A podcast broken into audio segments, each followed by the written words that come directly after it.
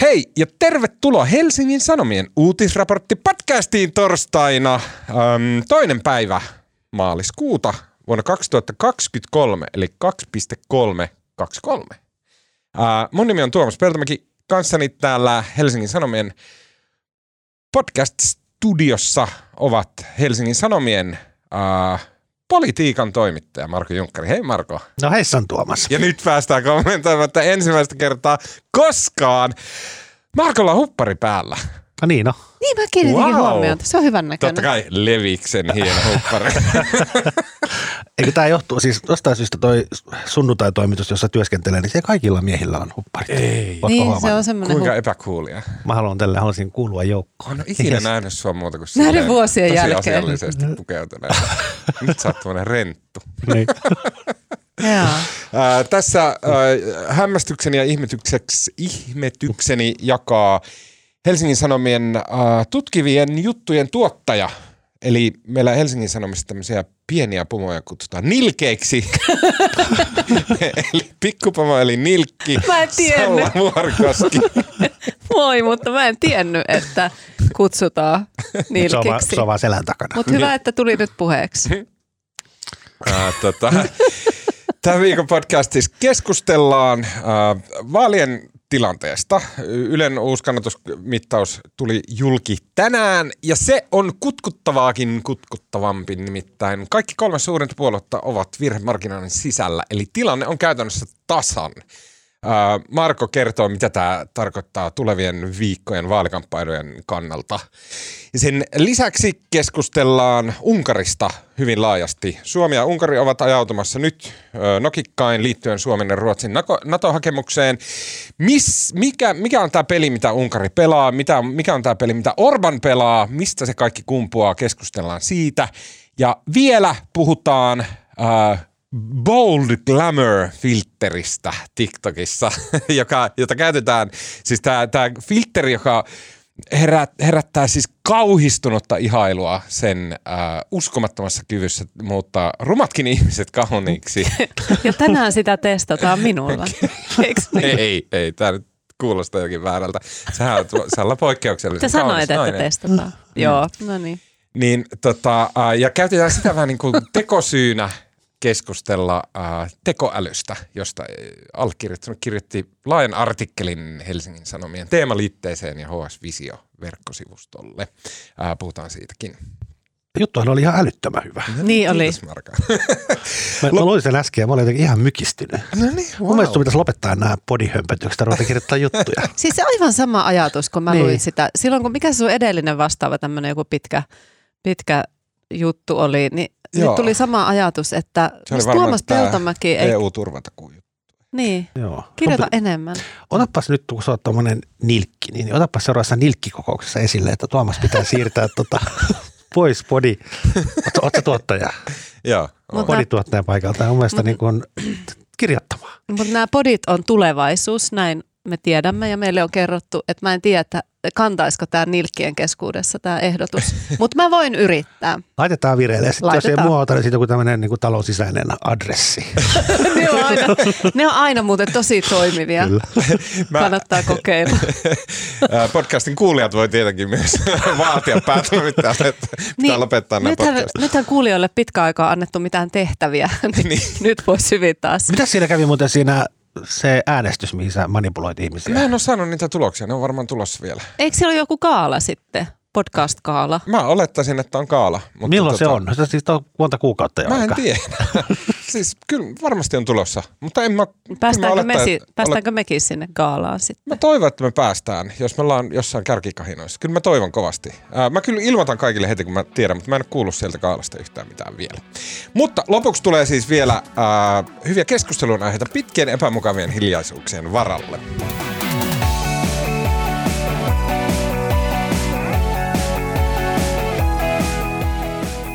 Okei. Oli aivan ihana muuten kuunnella teitä viime viikolla, kun mä olin hiihtolomalla. Mutta mä, mä niin kuin karjuin sinne kuulokkeisiin, että Sallaa ei saa päästää puhumaan työelämä aiheesta, koska kellään ihmisellä ei ole niin sairaita mielipiteitä työnteosta kuin Sallalla. Se, niin kuin, sä et, se, kun mä kuulin sitä sun juttua, ja kun sun kanssa keskustelijat, eli Marko ja Anni ei tiennyt, että sä oot aivan niin kuin space alien, mitä tulee työntekoon. Mut siis, siis, sä, ja yleisö ei tiedä tätä, että siis sä esimerkiksi oot meidän tota, keskusteluissa aivan vakavalla naamalla ollut sitä mieltä, että totta kai rouva Jenni Haukio sen jälkeen kun Sale lakkaa olemasta presidentti, niin menee päiväduuniin siis minä? konttorille. Ai minä ollut. menisi? Koska se on niin kiva olla töissä. Niin. Siis mä en nyt oikeastaan muista koskaan sanoneeni tuommoista, mutta jos sä sanot, että mä oon sanonut, niin Kyllä ehkä se näin sitten. oli. No mitä, se, mitä Jenni Haukio sitten tekee? Hän elää ylhäisörouvan elämää, joka on se, mitä ihmiset haluaa elää. Se on se, mitä ihmiset tekee, jos heillä on vapaus valita.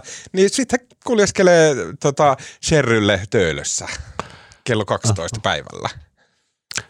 Mäkin voin sanoa yhden asian, että ei päästä, ei päästä tähän varsinaiseen asiaan. Yksi tällainen ylimääräinen asia. Kun mä unohdin sanoa viime viikolla, mutta tota, pari viikkoa sitten lähetyksessä, mä, ei lähetyksessä, kun podcastissa, tuo kielletty sana toi lähetys, tota, podcastissa rehvastelin sillä, että mä olin siinä 60 Minutes-ohjelman Joo. haastattelussa. Onko se tullut?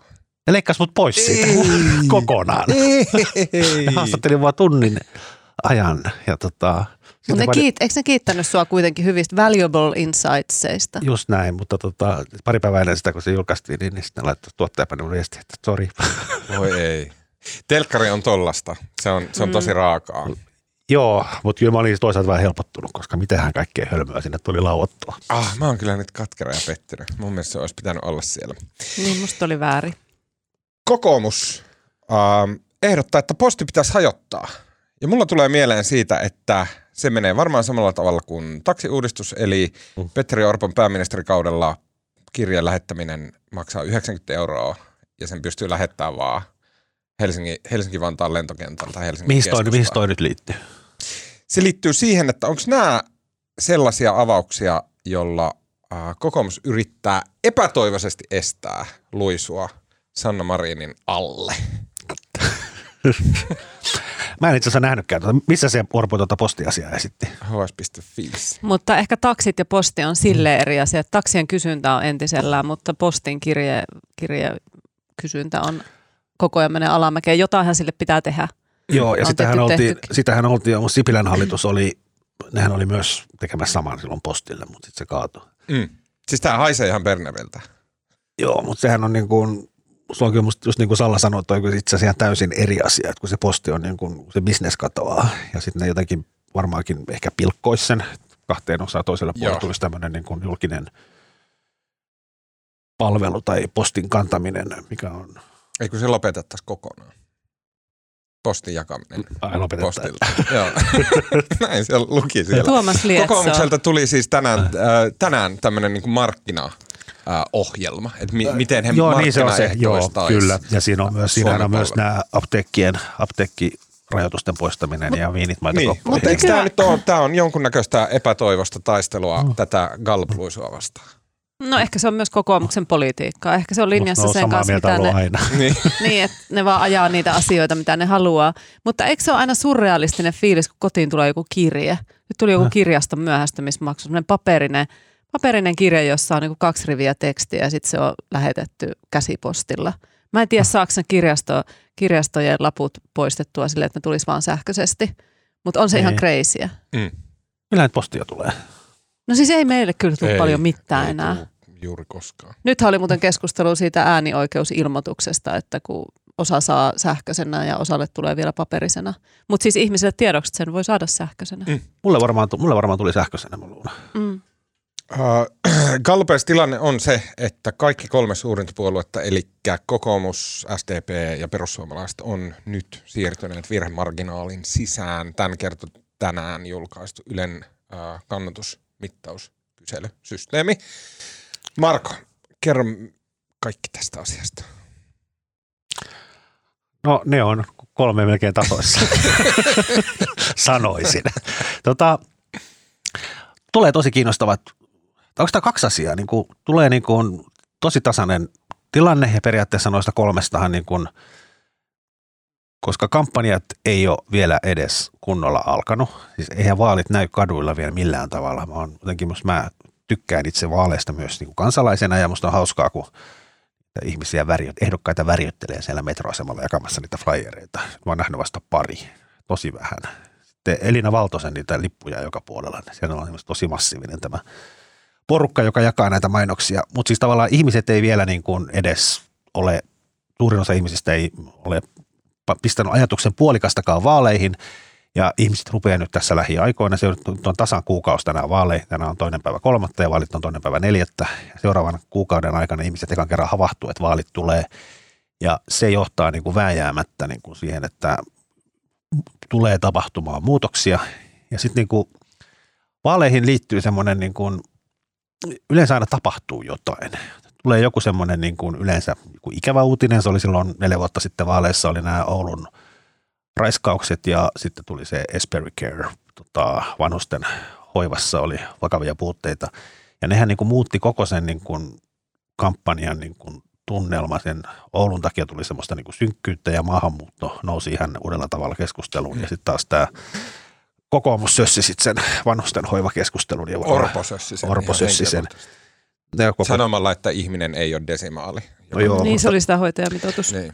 Joo, joo, mutta tota, se tavallaan niin kuin, näitä ei ole vielä nähty. Ja tässä on ollut itse asiassa niin kuin, just juttelin erään politiikan tuntijan kanssa, joka sanoi, että onpas tylsää, kun ei niin kuin mitään tapahdu.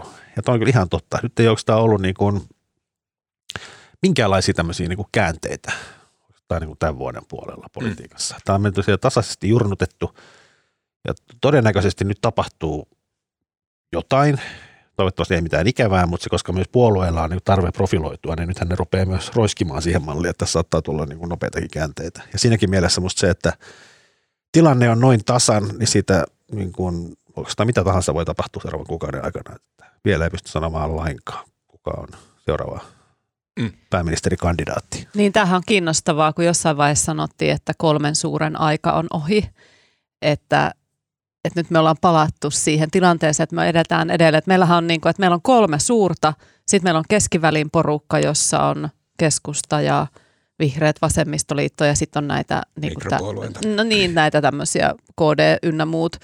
Että, tota, että se vaan se kolmen suuren niin kuin rakenne on muuttunut. Mm. Keskusta vaihtunut perussuomalaisiin, että, että et tota, ja siis onhan ne kannatusluvut näillä kolmella paljon korkeammat mitä ne oli silloin viimeisessä vaalituloksissa. Että. No, viime vaaleissa kaikki sai noin 17 ja mm. nyt ne on 19, 19 ja vähän yli 20. Niin. Mutta siis kyllähän tämä kokoomukselle, kokoomus on menettänyt se niin kuin etumatkaansa huomattavasti, mutta siellähän on tietysti puolellaan tämä ikiaikainen totuus siitä, että heidän äänestäjät lähtee äänestämään usein. Mä en tiedä, miten se perussuomalaisena siis viime vaaleissa meni, mutta perinteisesti heillähän on ollut niin kuin vaikeuksia saada ihmisiä liikkeelle. Että. Mm. Ehkä joku semmoinen henkinen kaula kokoomuksella on pidempi tällä hetkellä kuin mitä noin numerot näyttää. Mä en tiedä, vai oliko se pelkkä illuusio? Niin. Koska äh, Suomen Kuvalehdellä äh, Tuomo Lappalainen kirjoitti ihan älyttömän kiehtovan jutun, mutta äh, tämä oli niin kuin viime kuun puolella 23. Helmikuuta tungosta laidoille. Suomalaiset äänestäjät jakautuvat yhä jyrkemmin kahteen blokkiin. Keskelle jää tilaa, kun keskustalaiset pakenevat oikealle ja vihreät vasemmistopuolueisiin. Mm. Tämä oli tosi pitkä juttu, missä käsiteltiin sitä, että miten äänestäjät liikkuu eri puolueiden välillä. Se oli mun mielestä aivan todella päräyttävän valaiseva ja se näkyy olevan Suomen Kuvalehdellä tämmöinen niin ilmaisnäyte, eli sen pääsee kaikki lukemaan, käykää ihmeessä lukemaan. Ja tota, siellä äh, tota, puhuttiin muun muassa siitä, että miten, mm, miten tota, äh, nyt tulee käymään se, että tai, tai voi käydä sillä tavalla, että äh, kaikki isot puolueet kasvattaa mm. kannatustaan. Mm. Ja se on niin kuin ihan poikkeuksellinen tilanne. Mitä se tarkoittaa? Sitä ei käynyt koskaan Suomen historiassa. No ei ole käynyt myöskään kuin sekin, että niin kuin pääministeripuolue kasvattaa kannatustaan, niin mm. sehän on, niin kuin mäkin olen monen kertaan sanonut, se on tapahtunut kaksi kertaa niin kuin viimeisen 50 vuoden aikana, siis 2003 ja 1983 tavallaan jo toihan tarkoittaa sitä, että yleensä aina pääministeripuolueen kannatus on laskenut. Mm. Sen takia tämä on poikkeuksellista. Niin. Eli, mutta onko se, että SDP on tavallaan, niin kuin se on itse se on oman kannatuksensa maksimissa nyt, ja sitten, että se keino eteenpäin on kokoomuksen kannatuksen niin SDPlle keino käydä tätä vaalikampanjaa on se, että ne yrittää saada kokoomusta alaspäin. Ei, kun päinvastoin. Siis eihän, eihän SDP koko se vaalikampanja on niin kuin, katsoo SDPn vaaliohjelmaa ja katsoo etenkin heidän talousohjelmaa ja niin kuin on monen kertaan sekin sanottu, niin sehän on niin kuin vasemmistolaisempi kuin vasemmistoliitolla. SDP tekee niin kuin tosi vasemmistolaista kampanjaa ja se on täysin tuolla passareiden ja vihreiden kukkarolla. Mm. Se hakee kannatusta sieltä. Kyllä. Ja on, ja... Eikä kokoomuksen ja SDP välissä ei ole semmoista rajapintaa. He eivät taistele samoista äänestäjistä. Ai ja, SDP okay, taistelee ollenkaan. vihreiden ja vasemmistoliiton äänestäjistä mutta tässä li- tilanteessa. Kyllä.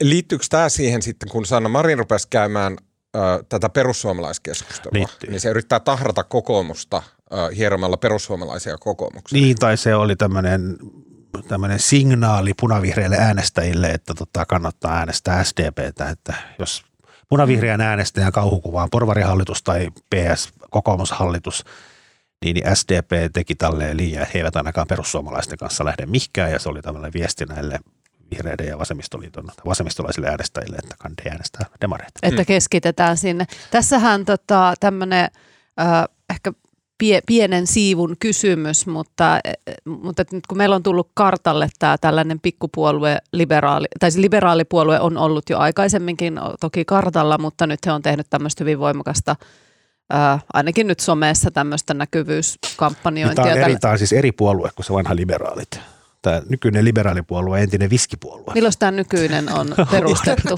mitä, mitä, mitä, puolue. Miksi ne on vaihtanut Ei tommosia voi vaan heitellä, nyt pitää selittää. No se puolueen nimi oli aikaisemmin viskipuolue. Joo, joo. Mutta eikö tämä nykyinenkin liberaalipuolue kuitenkin jonkun aikaa ole elellyt? On, mutta, että no on, mutta... Mutta viskipuolue olisi parempi. No niin olisi. Mä joskus ne vieläkin nälvi, tai on närkästynyt, mä joskus nälviin sitä nimeä. En... Katsotaan, mä, mä kaivan sen jutun, puhukaa teille. Kaiva, joo, mutta mä sanon vaan tämä pointti liittyen näihin, tähän liberaalipuolueeseen, joka nyt siis tässä Ylen kannatuksessa nyt ensimmäisen kerran Ää, tai tässä taulukossa ei tavallaan näy sitä, kun se on kategoriassa muut, mutta tekstissä ehkä sen takia, koska viimeksi he vähän korottivat ääntänsä, että miksi heitä ei eritellä – koska nähtiin, että muut osio on noussut, mutta ei tiedetty mitä siellä on, niin nyt sitten Yle kertoo tässä uutistekstissään, että täältä muiden osiosta, niin oliko se noin kolmannes on liberaalipuolueen kannatusta, mm-hmm. mikä vie sen sellaiseen niin kuin reilun prosentin kannatukseen ja se on sattumoisin hyvin lähellä liikennytin kannatusta. Ja nyt mikä, niin kuin, mikä tässä on kiinnostavaa on se, että jos mietit, että mistä liberaalipuolue napsii kannatusta. He tällä hetkellä profiloituu tällaisella täysin niin kuin niin kuin vähän sille laitoja pitkin menevällä leikkauslistalla, jossa kaikki ei ehkä ole kauhean loppuasti ajateltua, mutta tosi jyrkkä leikkauslinja, niin se on selvä, että se kannatus tulee kokoomuksesta. No, mitä kävi vaaleissa silloin, kun liike nyt tuli, kun Harkimo veti, veti tota herneen nenää ja häipyi, niin hehän veivät, se ei ollut iso se siivu, mutta mutta sitten sitä on niinku mietitty, että kuinka, ratka- kuinka ratkaiseva niin. oli. Ja tämä on niinku tämmöinen pikkuilmiö nyt, täällä. Nyt on kokoomukselta syö sekä liberaalit sen prosentin ja sitten liikennyt, onko sillä parin prosentin? Joo, ja liikennytistä voi tietysti, sehän on ehkä muuttanut vähän muotoa, että mä en tiedä mistä kaikkialta se syö tavallaan nyt, mutta silloin ehkä ainakin arvioitiin, että kokoomuksesta mm. Niin, tota, niin onhan tämä niinku kiinnostavaa, että käykö Orpolle taas tämä, että niin. siellä on joku tämmöinen no, pikku, mut, pikkujengi, jotka vielä nakertaa. kannatuksesta se, että kun luki näitä Ylen Gallup-juttuja ja muita, niin mä nyt vasta ymmärsin sen, että kokoomuksen, kokoomuksella oli jossain vaiheessa 7 prosentin kaula SDP-hän. Prosenttiyksikön. Anteeksi, prosenttiyksikön kaula SDP-hän, niin se johtui siis siitä NATO-kannatuksesta. Siitä, että kokoomus oli NATO-puolue hyvin paljon. Nyt se on sulanut pois, kun kaikki puolueet on NATO-puolueita. Ja se selittää tosi paljon sen, että kokoomuksen johto on liudentunut, kun ei, sun ei tarvitse kannattaa kokoa kannattaaksesi Suomen NATO-jäsenyyttä. Mutta tämä ei ollut ollenkaan se keskustelu, mitä Suomessa käytiin. Suomessa puhuttiin ihan silleen niin kuin aivan päivänselvänä, että kokoomus vie aivan järkelemään sen vaalivoiton ja pääministeri Petteri Orpo ja piste. Ja mun mielestä no. nyt, nyt kun mä mietin sitä, niin se on vähän kumma, että miksi media puhuu sillä tavalla niin itsestään. Mun mielestä kyllä ei puhuttu. Mun mielestä mä muistan, että tässäkin lähetyksessä puhuttu ja silloin viime keväänä sitä, että tämä NATO-kannatus varmaan sulaa kokoomuksesta pois. Jos muistan oikein, niin kokoomus on ollut kannatuskyselyiden ykkösenä jostain keväästä 2021 lähtien. Sitten se nousi huippuunsa viime keväänä silloin NATO tämän kuvion takia, mutta ei sitä silloinkaan kyllä uskottu, että tota, säilyy. Mutta nyt mun pitää selittää viskipuolueesta. Kiitos. Nyt on löytynyt Eli se on perustettu vuonna 2014 nimellä kansallinen viskipuolue. Ja tota, se johtui siitä, että viranomaiset kielsivät silloin Olut ja Viski Expo tapahtumaa käyttämästä nimeä Viski Aa. siinä nimessä. Ja siinä on Okei, tämmöinen okei, niin kuin okei. tavallaan liberaali ajatus. Ja sitten tota, puoluekokouksessa vuonna 2016 se päätti ottaa nimekseen liberaalipuolue, mutta patentti- ja rekisterihallitus ei hyväksynyt sitä, koska on olemassa tai aikoinaan ollut Suomen liberaalinen puolue ja liberaalit ry on edelleen, Mm. jonka jälkeen sen puolueen virallinen nimi on tota, liberaalipuolue ajatusviiva vapaus valita. Ja sitten tämä, mitä mä, Mistä? mistä, ollut liberaali viskipuolue. no niin, sitä niin. mä, kun mä kirjoitin tästä joskus semmoinen, semmoisen pikku omasta mielestäni hassun jutun, mikä suututti heitä, niin, niin silloin, kun, silloin joo, kun viskipuolue rekisteröitiin, kansallinen viskipuolue, niin, niin sitten mä kiittelin sitä nimeä, mutta sitten mä ideoin, että mun mielestä toi viski on liian niin snobistinen juoma. Et mun mielestä pitäisi olla aika kansallinen viski- ja jaloviinapuolue tai jaloviinapuolue tai sitten ihan vaan tämmöinen kansallinen viina, viinapuolue. Ja tota, mutta parasta olisi kumminkin, että niinku mikä on semmoinen todellinen kansanviini, niin nehän on niin kuin hanaviinit. Mulla olisi kansallinen hanaviinipuolue. Oli tämä mun Ky- kyykkyviini Joo. puolue. Joo. Joo. No niin. Mutta ihan kiinnostava, kiinnostava nähdä, että onko tuossa tietenkin mikä se liberaalipuolueen niin kuin, tavallaan kannatus sitten vaaleissa tulee olemaan, niin we don't know, mutta että Mm. kaikkea tämmöisiä, Petteri Orpolla on tavallaan ilmassa lentää tällaisia Niin. jotenkin lumipalloja, joita pitää Kyllä. yrittää torjua. Kannatus on sulanut. Se aiheuttaa varmasti paniikkia kokoomuksessa ja varmasti paniikkia nimenomaan Orpon pään sisällä. Uh, Mutta miten, mun kysymys on se, että miten eri uh, tota, puolueisiin vaikuttaa tämä tilanne? Miten SDP vaikuttaa se, että yhtäkkiä pääministeri Sanna Marinin kakkoskausi on ihan ulottuvilla? Ö, miten Orpon pään sisällä vaikuttaa se ja kokoomuksen kampanjointiin vaikuttaa se, että se nyt on niinku semmoinen tosi negatiivinen kierre alaspäin. Ja sitten mitä tekee perussuomalaiset tässä tilanteessa? Jotenkin mä en yhtään tiedä. totta kai se vaikuttaa. Ja siis, siis jos kannatus on kuin niin kokoomuksella pitkässä hitaassa laskussa, niin sitä on niin kuin, se vähän ruokkii itse itseään, että siinä on tämä tämmöinen tota, voittajan vankkurit ajatus, että ihmiset niin kuin kumminkin tekee myös äänestyspäätöksiä fiiliksen mukaan ja puolueella on imagoja, imagoja liikkuvilla äänestäjillä. Tämmöistä, että jos kokoomus niin kuin on laskevalla käyrällä ja sitten tavallaan tämä yleinen hokemahan on nyt, että Petteri Orpo ei pärjää TV-väittelyissä ja niin kuin, tota, en tiedä, onko se totta vai ei, mutta kyllähän hän on niin kuin jäänyt vähän alakynteen muutamaan kertaan näiden tota, Marin, Marin, Saarikko, Purra, Ohisalo, Li Andersson hyökkäyksessä ja sitten Orpohan meni silloin keväällä, ei kun syksyllä tota, tokasemaan se, kun hän oli jossain Marinin ja Saarikon niin pommituksen kohteena, meni puhumaan sitten kiljuvista naisista. Mm. Mistä Big on, mistake. mitä? Big Big, mistake. mistake. Ja mä luulen, että se itse asiassa vaikuttaa. Se Orpo on niin kuin, tavallaan, se on niin kuin asetelmallisesti niin kuin jotenkin hankala, että hän on niin kuin joka tapauksessa yksin kannatus ykkösenä yksin muita vastaan, mutta sitten hän ei oikein niin kuin voi kauhean aggressiivisesti hyökätä vastaan, koska sitten se näyttää niin kuin jotenkin pahalta ja sitten se ei myöskään hänen luonteensa.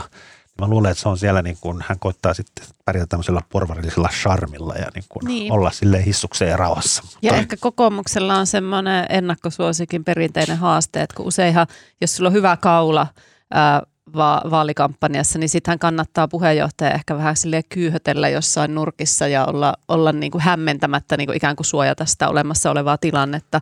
Mutta nythän, nyt on ehkä sitten enemmän se tilanne, että sitä taktiikkaa pitää muuttaa. ollaan kokoomuksen taktiikka, katsoin kokoomuksen vaalimainoksia, niin niissähän on niin kuin itse asiassa hän on nostanut sinne, siellä on Elina Valtonen ja Mm. tota, Häkkänen, Orpo ja Mykkänen, että ne käyttää tavallaan koko sitä puoluejohtoa. Sitten taas Ma- Demareilla on pelkästään Mari, kun ei niin koko puolueella oikeastaan ole muuta kuin Sanna Marin tällä hetkellä. Mm. Se kaikki Eikä perustuu, kannata ollakaan. Mä olin, mä olin kaikki tuolla perustuu Mariniin. Mä olin tuolla hiihtämässä, voin taas sanoa. Paloheinässä oottelin siinä. Boomerin radiosta päivää. Tuomas, oliko muuten kiva kuunnella viime viikolla Oli sitä? aika hirveet. No niin. Joo, joo, mä tiedän. Mutta siis se ei nyt liity muuten tähän muuta kuin, että Paloheinän Majan edustalla, niin siellä oli kokoomuksen tämmöinen, he tarjosivat niin laskiaispullia ilmaiseksi siinä, siinä ja mehua ja Otit, kahvia. otitko? Ja mä otin vaan tota, kahvia kupillisen. Mä kävin vähän juttelemassa siinä ihmisten kanssa ja tota, siellä oli sitten, Elina Valtonen ei ollut paikalla, mutta hänen, niin kuin, hänen näitä, tätä kampanjaväkeä oli ja he, hänen flyereitaan siellä ahkerasti jaettiin. Ja sitten siellä oli muutama, muu eh, muutama ehdokas paikalla. Mä sitten juttelin yhden tällaisen kampanjatyöntekijän kanssa, niin hän sanoi, että hän normaalisti olisi niin kuin mennyt Elina Valtosen kampanjaan, mutta tota, koska, koska Elinalla on niin paljon väkeä ja se on niin hurjalla äänivyöryllä menossa todennäköisesti läpi, että hän valitsi nyt toisen. Että mm-hmm. tota, et siellä niinku spekuloitiin sitä, että kumpi tulee saamaan enemmän ääniä, halla vai Valtonen. Et se on varmaan yksi semmoinen vaali-illan ikään kuin taistelupari, jota sitten katsotaan. Okei, okay, jännittävää. Uh, vastatkaa tähän vielä mä viittaan tähän Tuomo Lappalaisen tosi kiehtovaan juttuun Suomen Kuvalehdessä. Siellä ö, oli keskustelua siitä, että ö, kokoomuksen ja perussuomalaisten kamppailun tuo oman mausteensa se, että perussuomalaiset on halla ja Purron johdolla siirtynyt talouspolitiikassa oikealle. Perussuomalaisten näkemykset esimerkiksi verotuksesta ja julkisen sektorin koosta on, ovat lähentyneet kokoomusta. Myös joistakin työmarkkina-asioista puolueilla on orastava yhteisymmärrys. Yhdeksi seuraukseksi tästä on arveltu, että kokoomuksen liberaalin valtavirtaan pettyneiden arvokonservatiivien olisi nyt helpompi äänestää perussuomalaisia. Ja sitten Lappalainen viittaa esimerkiksi Ville Rydmanin siirtymiseen ää, niin kuin, ää, kokoomuksesta perussuomalaisiin. Niin minkähän verran tässä on niin kuin Orpon takaraivossa se, että perussuomalaisetkin voi periaatteessa, varsinkin jos sitten sattuu jotain niin kuin mamumeiningeissä jotain – ka- katastrofia ja tämmöistä, niin perussuomalaiset voi ampasta hekin Orpon ohi, jolloin se olisi jotenkin niin tukkapöllöinen tappio Orpolle, nimenomaan henkilökohtaisesti Orpolle. Mm. No siis toi Rydman on tietysti keissinä kiinnostava sinänsä, että jos ajattelee, ää, ajattelee sitä, että on kuitenkin kerrottu käyttäytymisestä nuoria naisia ja jopa alaikäisiä kohtaan, että on niin häiritsevällä tavalla käyttäytynyt, että hän vaihtoi tietenkin tämän tavallaan tämän kohun seurauksena puoluetta. Tosi itse kyllä sanon myös, että 17 vuotta on jo kokoomus ollut epäluotettava, että ehkä se oli sitten mm. hänelle hyväksi tämä vaihto, mutta että et, et niin kuin onko sitten, se, on niin kuin, se jää nähtäväksi, että jos, jos koetaan, että hänen tavallaan tämä tämmöinen uhripuhe tehoaa ja hänet, hänet niin kuin katsotaan jotenkin, että, että häntä pitää äänestää – siitä syystä tai sitten muista syistä niin kuin hänen poliittisen linjansa takia, niin kuka tietää, mutta eihän se ole mitenkään sanottu, että tuleeko, mm. kuinka paljon hän tulee sitten oikeasti mutta hän oli tässä ääniä. Hän oli ehkä enemmän tämmöinen niin symboli siitä, että, että mi, miten niin kuin persut on oikeistolais. Jos Timo Soinin persut oli semmoinen, mm. niin kuin, se oli melkein vasemmista puolue semmoinen. Soini, Soini sanoi aina, että se on työväenpuolue ilman sosialismia. Niin. Niin, niin. mutta nyt persut on oikeistopuolue. Niin, ja ehkä niin hän... viekö ne sit, voiko ne viedä kokoomukselta vaalivoita? Mutta samaan aikaan persut on myös niin kuin, suurin työväenpuolue, että heidän kannatuksensa on ylivoimaisesti suurin tota, dunnareiden keskuudessa. Niin. Ja sittenhän se on tavallaan, tämä on tietysti vaalipuheet on vaalipuheita ja sitten se todellisuus näkyy vaalien jälkeen, että, että miten näitä leikkaustoiveita sitten oikeasti sovitellaan yhteen. Että perussuomalaisilla kai oli tämä linja, tämä tämmöinen ää, niin kuin kautta hallinnon alojen leikkaukset ja kokoomuksella ehkä vähän eksaktimpia tavoitteita, että et, et sit niin kuin, sekin on kiinnostavaa nähdä, miten vaalikeskusteluista tämä tiivistyy, että kuinka, kuinka paljon sitten esimerkiksi vaalitenteissä vaaditaan konkreettisia vastauksia. Ja ehkä, ehkä mikä vaihdetaan kohta, mennään kohta eteenpäin, mutta siis sehän tässä on eräällä tavalla uutta, että nyt oikeastaan niin kuin, no demarit aloitti sillä, että ei persujen kanssa ja sitten julkaisi niin kuin todella vasemmistolaisen vaaliohjelman ja niin kuin tavallaan sanotaan ne kaikki tai ei mitään taktiikalla yritetään olla niin kuin ykkösiä, persuilla on vähän sama. Nehän on myöskin, että ilmoittaneet moneen kertaan, että niin kuin ei tässä kavereita haeta, vaan niin kuin asiat ratkaisee ja haluat olla ykkönen. Ja tota, ei ole kyllä aikaisemmin ollut tällaista, että niin kuin tavallaan maailma loppuu sitten niin kuin toinen neljättä. Et ei oikeastaan mietitä, mitä tapahtuu sen jälkeen. Niin kyllä näistä oikeastaan niin kuin melkein olisi kiva nähdä, että jos persut olisi ykkönen, niin, niin miten se hallitus, hallituksen muodostamisprosessi lähtisi etenemään. Se olisi ehkä jopa, jos miettii persut kokoomushallitusta, joka on niin kuin ainut vaihtoehto persuille, se olisi varmaan kokoomukselle ehkä jopa helpompaa, koska sitten ne voisi niin kuin, persut olisi ykkönen, niillä olisi varmaan suuri halu saada hallitus aikaan sitten Kokoomus saisi kaiken läpi. Mitä kaiken mitä haluaisi, kunhan nyt vähän maahanmuutosta suostuu antamaan jotain periksi. Mm. Jos demarit on ykkönen, niin, niin kyllä se demareidenkin tilanne on tosi hankala, koska minusta on niin päivän selvää, että kepu ei enää lähde heidän mm. kanssaan hallitukseen, eli tämä nykyhalli, nykypohja ei jatka. Mm. Silloin se sinipuna on myös demareille ainut mahdollinen. Ja sitten jos on niin kuin käyty vaalit ja voitettu vaalit ohjelmalla, missä niin kuin luvataan, että korkeintaan niin kuin vähän tiivistetään valtion, valtion, valtion tiloja ja tehostetaan hankintoja ja mistään ei leikata yhtään, niin, niin on se nyt niin kuin millä ne selittää sit kansalaisille se, että sori me voitettiin vaalit, mutta oltaisiin niin kumminkin leikkaamassa sitä 6 miljardia. Tässä. Mm, ja Ja sit sen se lisäksi SDPn kannatushan tulee sille, että ne napsii sen nimenomaan vasemmistoliitolta ja vihreiltä. Eli että se on Kyllä. se niin kuin lisääntynyt, se vaalivoitto, jos SDPlle semmoinen tulee, niin se tulee nimenomaan polkemalla näitä pienempiä ää, tota, punavihreitä puolueita. On, ja punavihreät puolueet eivät itse asiassa keskenään pysty saamaan enemmistöä millään kasaan. Okei, äh, tota, vähän reilu vuosi sitten Venäjä hyökkäsi Ukrainaan mm, kert- toisella kierroksella. 24. päivä äh, helmikuuta mun lempipodcast, uh, uutisraporttipodcast, jätti tämä asia jostain syystä mainitsematta. en tiedä miksi viime viikolla. Jätettiinkö? Jätitte. Mutta voin vähän huomioida, että täällä Euroopassa on sodan vuosipäivä meneillään. Tuomassa, Tuomassa kuunnellusta lähetystä tehnyt jokin se- se- muistiinpanoja ja kaikkia vireitä. Huomaatko sä, kun se aloitti tämän silleen, että oli tosi ihana kuunnella teitä silloin viime viikolla ja sitten tulee hirveä litania. Ka- Kaksinaamainen Otat jotain, kaveri. rauho- otat jotain rauhoittavia ennen kuin rupeat niitä kuuntelemaan, missä et ole mukana. Se ei ole, eihän se ollut se pä- tarkalleen se päivä. Mm, Aivan totta. Yksi mm. äh, Venäjän äh, hyökkäyssodan seurauksista on se, että Suomi ja Ruotsi on hakeneet äh, sotilasliitto Naton jäseniksi äh, turvatakseen itsensä Venäjän mahdollisilta hyökkäyshaluilta tähän suuntaan. Mm, kuten tunnettua, sen äh, NATO-jäsenyyden tielle on asettunut kaksi paskapäätä. Mm, äh, Turkin presidentti Recep Tayyip Erdogan ja äh, Ukrainan, mikä se on? Joku Ukraina, menninkäinen. Unkarin, Unkarin. Unkarin menninkäinen Viktor Orban. Ää, ja tota, ää, nämä kaksi maata on jättänyt ratifioimatta ää, Suomen ja Ruotsin NATO-hakemukset. Kaikki huomio on tähän asti ollut nimenomaan Turkissa, mutta tällä viikolla Ukrainan parlamentin, parlamentti, äh, Unkarin parlamentti aloitti Suomen ja Ruotsin NATO-jäsen, jäseny, äh, käsittelyn äh, ja juuri ennen tämän podcastin nauhoitusta tuli tieto, että äh, tota, ratifiointia lykätään jälleen kahdella viikolla, eli huonoltahan se näyttää. Sä oot Tuomas oikeassa, koska sä sanoit silloin joskus kauan kauan sitten, että ennen pitkää tässä huomio siirtyy Unkariin ja sitten se aloittaa tämän pelin. Ja Kyllä. mä aina kun mä kuulen näitä myöhästymisjuttuja, mä aina mietin Tuomas Peltomäkeä, että Tuomas se sen sanoi jo silloin. Semmoisessa niin kuin, vähän niin kuin rasistisessa ennakkoluulossa kaikkia muita kansoja kohtaan. Niin, mutta eihän se ole rasi, rasistista ennakkoluuloa, vaan kun tiedetään se, että minkälaiset, minkälaiset siteet siellä Orbanilla esimerkiksi on ää, Venäjään ja Putiniin, niin se, siinähän on semmoista tiettyä ää, ihan järkevää analyysiä ollut. Mm.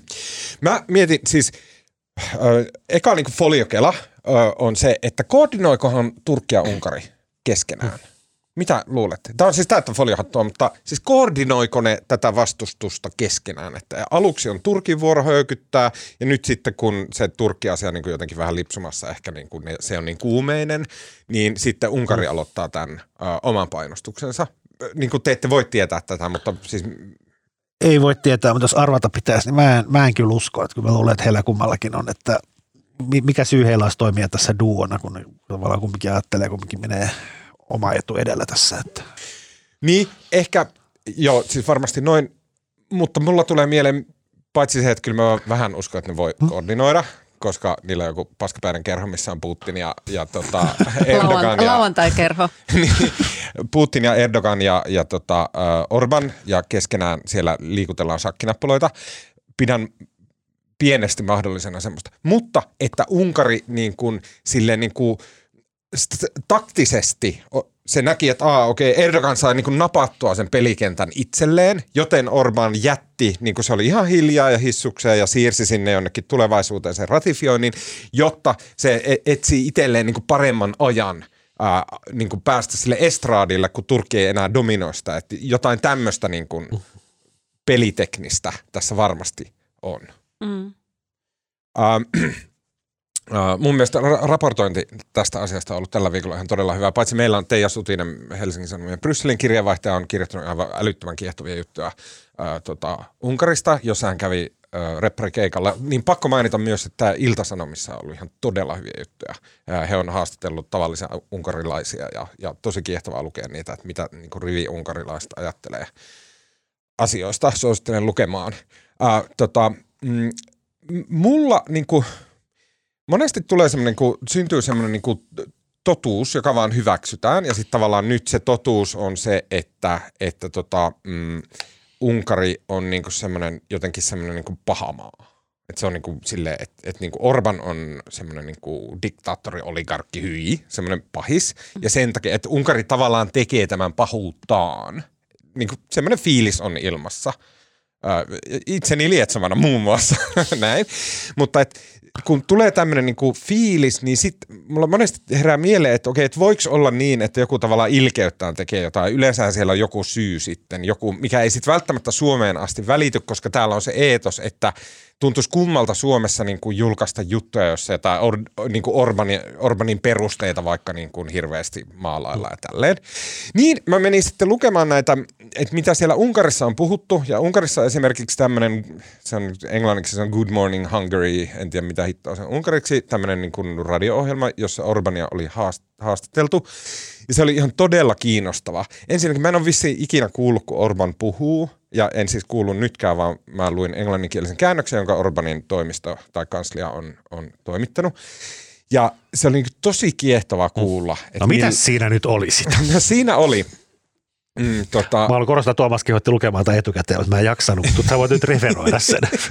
tota, mun mielestä oli kiinnostava, se alkoi sillä tavalla, että esimerkiksi siis Orban puhuu anglosaksoneista – Mm. Että miten anglosaksonit on tietynlainen kansakunta tai niin kuin kansa, että ne on tota, ähm, Mä luen ihan pikkupätkän tästä. Among the charac- characteristics that the Anglo-Saxons are well known for are their remorseless use of language and remorselessly logical thinking. As this subject has come up, I've also I've also seen a paper that George Soros published mm. back at the beginning of the post-communist collapse in per, perhaps 1992-93, in which he wrote about how the Russians would have to be defeated sooner or later, and that from this point of view, the end of the Cold War was only part of an unfinished project, that they would also have to be defeated militarily, ja sitten se sanoo, että miten anglosaksoneiden suunnitelmissa on, että Venäjä kukistetaan silleen, että Keski-Euroopan kansat joutuu hoitaa sen itse sotimisen. Mm. Ihan tämmöistä niinku kukkuu hommaa. Mutta si- kun luki sitä Orbanin tekstiä sille, että mitä hän se puhuu, niin se tulee silleen niin semmoisella – niin kuin pohdiskelevalla semmoisella, niin kuin, vähän semmoisella niin kuin slaavilaisella semmoisella, niin kuin, mm. että et, niin kuin jotain syvempiä totuuksia, mm. vähän niin kuin maailman filosofiaa tässä mm. avataan.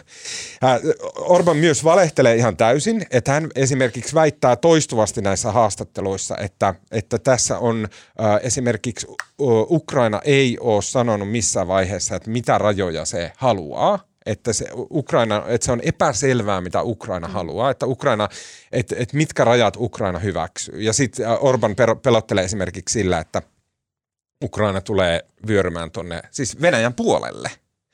Mutta se sen pää äh, asia, mitä se äh, unkarilaiselle maalailee, on se, että tässä on meneillään semmoinen niin kuin hivuttaminen kohti sotaa. Että jos äh, Saksan liittokansleri äh, äh, Scholz sanoi silloin, kun Venäjä hyökkäsi, että Saksa ei tule antaa mitään kypäriä kummempaa, että niin kuin hyökkäysaseita ei viedä, ja sitten, että nyt sinne ollaan viety jo leopardeja ja nyt on alkanut puhe äh, hävittäjistä. Ja sitten Orban sanoo, että, se, että Unkarin kanssa tulee lukemaan uutisia, että miten sinne viedään lännen rauhanturvajoukkoja ja näin. Ja tämmöistä niissä haastatteluissa maalailee hyvin paljon, että on, on tämmöinen niin kuin hivutus kohti äh, niin kuin sitä, että Eurooppa on osana. Mut se, niin, ja sitten se on kiinnostavaa, mistä hän ei puhu tavallaan se tällaisen niin kuin pienen maan ja Venäjän rajannaapurin näkökulmasta, että se ei puhu niin kuin siitä skenaariosta, että jos Venäjää ei pysäytetä, mm. niin mitä sitten, mikä on Ukrainan kohtalo, mikä on Ukrainan kansan kohtalo, mikä on niin kuin Baltian maiden kohtalo, mikä on Suomen kohtalo, että hän niin kuin, hän tavallaan tietysti puhuu omalle yleisölleen, ehkä häntä ei hirveästi kiinnosta, mikä on Suomen kohtalo, mutta – Mm. Mutta sehän ei ulkopoliittinen, niin kuin mä ihan samaa mieltä, kun mä luin sitä, niin mulla tuli silleen, että no niin, tähän kuulostaa vähän niin kuin sellaista yhtäältä toisaalta mm. niin kuin pohdiskelevalta, niin, vaikka sitten puheet on... niin kuin, viisas mies niin, sisä, sisältö on niin kuin tosi semmoista kylmää. Kyllä. jos sitä yhtään niin pysähtyy niin. miettimään, että siellä oli esimerkiksi, siltä kysyttiin inflaatiosta, joka, joka Unkarissa on nyt siis 26 pinnaa, Huh. ihan hillitön inflaatio, niin se sinnekin niin kuin, että se puhuu tavallaan niin kuin aluksi Unkarin kansan, niin kuin, että miten kansa kärsii siitä, niin kuin, että on tiukka paikka ja niin kuin valtiovarainministerin täytyy hoitaa hommat. Ja niin kuin se oli ihan järkevää juttuja ja näin. Mm. Ja sitten se oli silleen, että, että tota, mm, et, et, et hyvin todennäköisesti tässä on George Sorosin ja muiden äh, kansainvälisten uh. sijoittajien juoni meneillään, missä ne tahallaan, äh, ne on tarvinnut sijoituksilleen mm. kovaa voittoa, niin sen takia ne on niin kuin masinoinut tämän inflaation ja energiahintojen piikin, jotta mm. ne saa niin kuin energian sijoitetut rahansa tuottamaan hyvin. Mm. Siis tämmöistä ihan foliokukkuu hommaa, mutta sitten jotenkin sillä tavalla niin kuin, tosiaan sillä niin kuin Mut- ilmastuna, että se itsekin oli vähän Mutta eikö hyvä, se eikö, eikö hyvä salas, salaliittoteoreetikko tai tämmöinen foliohattu on just semmoinen, että niinku pääasiallisesti pitäytyy faktoissa ja puhuu ihan Kyllä. asiallisesti ja rauhallisesti ja niinku miellyttävästi ja sitten heittelee sinne ikään kuin sinne tänne pieniä semmoisia hullutuksia. Kyllä. Uh, mutta se pää, siis uh, Orbanilta kysyttiin tässä radiohaastattelussa nimenomaan Suomen ja Ruotsin asemasta ja se oli tietenkin Suomen kannalta kaikista kiinnostavinta. Siinä Orban sanoi, että mm, se niinku perusteli, tai se kävi aika laajalti läpi näitä eri aspekteja tässä. Ja siinä oli esimerkiksi semmoista, että mikä mun mielestä oli jotenkin, se sanoi, että Turkki on Unkarin liittolainen ja että koska Naton sisällä kukaan muu ei tunne oikein piittaavan Turkin asioista, niin Unkarilla on tässä nyt niinku moraalinen velvollisuus kuunnella liittolaisensa huolia erityisellä, erityisen höröllä korvalla. Ja sitten, että Turkin huolet, jotka on siis liittyy näihin kurdijärjestöihin, niin että et hän pitää ymmärrettävänä sitä, että Turkki ei halua Naton sisään maata, jonka sisällä on hyvä, hyväksytään järjestöt, jotka esimerkiksi suunnittelee Turkkiin ja pystyy toteuttamaan Turkissa terroriskuja. Mä en siis yhtään tiedä, pitääkö nämä paikkaansa, tuskin pitää, mutta siis tälleen hän perustelee näitä Turkin huolien ymmärtämistä. Mutta sitten taas, että miten se puhuu ö, Unkarin suhtautumisesta Suomen ja Ruotsin ö, hakemuksiin, niin siinä se ö, Orban sanoi, että Unkarilla on, koska Unkari itse kommunismin romahdettua ö, päästettiin Naton jäseneksi, niin tästä johtuen Unkarilla on velvollisuus muita maita kohtaan ottaa jos ei ole mitään niin kuin suoraa Unkarille haittaa, mm. niin Unkarilla on moraalinen velvollisuus ottaa uudet jäsenet, niin kuin Unkari otettiin jäseneksi, että samalla avoimuudella. No miksi se sitten vetkuttelee? Se johtuu siitä, että vaikka Orban itse on tässä mm. sanonut, että hän, hän haluaa nämä tota, Suomen ja Ruotsin jäseneksi, niin nämä kansanedustajat, jotka siis on Orbanin äh, rautaisesti hallitsevan Fidesz-puolueen kansanedustajia, niin nämä kansanedustajat on sitä mieltä, että tässä on nyt semmoinen ongelma, että ensinnäkin Suomen ja Venäjän välillä on tosi pitkä raja, ja että se ei välttämättä ole Natolle hyvä asia, että se tulee Naton puolustettavaksi. Ja sitten, se, mä, ja musta tuntuu, että se on se, että tästä rajakysymyksestä Orban itse sanoi, että tämä on keskustelu, jonka Orban voi voittaa tavallaan niin kuin Suomen eduksi. Niin kuin tämä on kaikki pelkkää teatteria, koska niin. kans, kansanedustajat tekee, mitä Orban sanoo. Niin eh, tota, sitten toinen äh, asia, mihin Orban viittasi, ja tämä on tavallaan, must, mulla ainakin sen haastattelun perusteella jäi äh, mielikuva, että tämä on se niin kuin oikea kysymys. Ja se on se, että, että Orban sanoi, että Suomi ja Ruotsi levittää valheita Unkarin oikeusvaltiokehityksestä mm. ja kaike, Unkarin niin kuin elämästä ja moraalista ja kaikesta tämmöisestä, ja että se ei ole hyväksyttävää. Orban sanoi, että ei ole oikein, tai että tilanne ei voi olla niin, että Unkaria potkitaan samaan aikaan, kun vingutaan Unkarilta lupaa tulla kyytiin. Ää, ja näin. Tämä taas liittyy siihen, että vuonna 2018 EU aloitti tota, tämmöisen mm, prosessin ää, Unkaria vastaan, missä EU alkoi selvittää ja kuulustella Unkaria niiden oikeusvaltiokehityksestä. Ja Suomella oli semmoinen epäonni, että Suomi oli 2019, kun tämä prosessi oli käynnissä, niin Suomi oli EUn puheenjohtajamaa, joten Suomi joutui hoitaan ison osan siitä Unkarin kuumottamisesta ja kurmottamisesta. Suomi joutui määräämään ää, tota, Unkarin edustajat kuulusteltavaksi tästä oikeusvaltioasiasta, niin kuin Suomi EUn edustajana, ja tämä ei ollut Suomen aloittama prosessi eikä millään muulla tavalla, mutta Suomi oli se... No niin kuin- joo, mutta toi on musta vähän kaukaa. Siis mun mielestä silloin, kun Suomi oli viimeksi EU-puheenjohtajamaa, niin musta me ihan omaehtoisesti päätettiin, että meidän niin kuin keskeinen teema oli oikeusvaltioperiaate. Kyllä. Kyllä. Kyllähän Suomi oli niin Ja kuin, jouduttiin ikävästi niitä sitten puolustamaan hankalassa välikädessä. niin, että kyllä mä luulen, että ei se nyt ollut mitenkään vastentahtoista Suomelle. Ei, ei, ei varmasti ollutkaan. ja niin kuin- Jälkikäteen niin kuin optimoiden ajateltuna olisi ollut parempi olla sillä nurkassa hiljaa niin, kyllä. silloin. Mutta että tämä on se, mihin äh, Orban viittaa. Ja nyt mä, mä en saanut loppuun perehdyttyä tähän asiaan, mutta tähän äh, oikeusvaltioperiaateasiaan EU-ssa, niin se liittyy semmoinen aloite. Mä en tiedä, onko se aloite mennyt läpi, mä en tiedä mikä sen kohtalo on, vai onko se vielä niin prosessissa, mutta että siihen aloitteeseen liittyy sitä, että oikeusvaltioperiaate sidotaan ehdoksi näille tukirahoille. Eli että Se on käynnissä edelleen. se on käynnissä, okei. Okay. Ja tämä on se, mitä Unkari vastustaa, koska Unkari on, oliko EUn toisiksi suurin tukien saaja. Ja Unkari ei halua, että tätä oikeusvaltioperiaatetta pistetään mitenkään ehdoksi näiden tukirahojen saamiselle. Mm. Suomi on totta kai ajanut sitä, että tämä oikeusvaltioperiaate ää, nivotaan siihen. Mun mielestä Suomen meppi, tämä Petri Sarvamaa, niin se on ollut siinä ää, erittäin aktiivinen. Ja mä luulen, että tämä on semmoinen, siis täysin hatusta vedettynä, en tiedä onko näin, mutta mä luulen, että tämä on semmoinen, mihin Unkari yrittää nyt vaikuttaa ja pitämällä tätä NATO-korttia tota, ää, Suomen ulottumattomissa. Eli mun mielestä kie- mielenkiinto kyllä kohistuu siihen, että, että tota, mm, voiko Suomi tehdä jotain, aikooko Suomi tehdä jotain tämän, tämän oikeusvaltio plus tukiraha kysymyksen suhteen. Niin musta tämä on myös kiinnostavaa, että kauanko tämä voi jatkua. Kauanko tämä vetkuttelu voi jatkua? Voiko jossain kohdassa tulla tilanne, että todeta, että okei, ei me nyt sitten päästy sinne. Ja mitä sitten, jos tämä venyy niin kuin loputtomaksi, että vuorotellen ää, vetkuttelee, vetkuttelevat nämä eri, eri tahot, niin tota, mitä tämä niin kuin tekee Naton sisäiselle kohesiolle? Ää, viekö se niin kuin Natolta kaiken uskottavuuden? Miten tällainen jos ne ei tällaisesta kuitenkin niin meidän näkökulmasta aika suoraviivasta asiasta saa päätettyä ilman tämmöistä helkkarimoista teatteria, niin miten sit, mikä se Naton uskottavuus sitten ylipäätään näiden maiden turvallisuuden takaajana on? Musta se Orban siinä myös siinä haastattelussa jotenkin pohdiskeli tätä, että mitä velvollisuuksia NATO, NATO-maalla sit lopulta oikeastaan on Joo, sit niin. eri tilanteissa, että sekin vähän kuulostaa siltä, että tämä on niinku paitsi riski Suomelle ja Ruotsille, niin myös riski Natolle tämä koko epämääräinen soppa. Näin on, ja kyllä se NATO-periaate on se, että jos täyttää, jäsenhakija täyttää kriteerit, se pitäisi ottaa sisään. Että kyllä Mm. tämä on tavallaan sen liiton kannalta tosi ongelmallista, jos tämä ei pidä paikkaansa. Mm.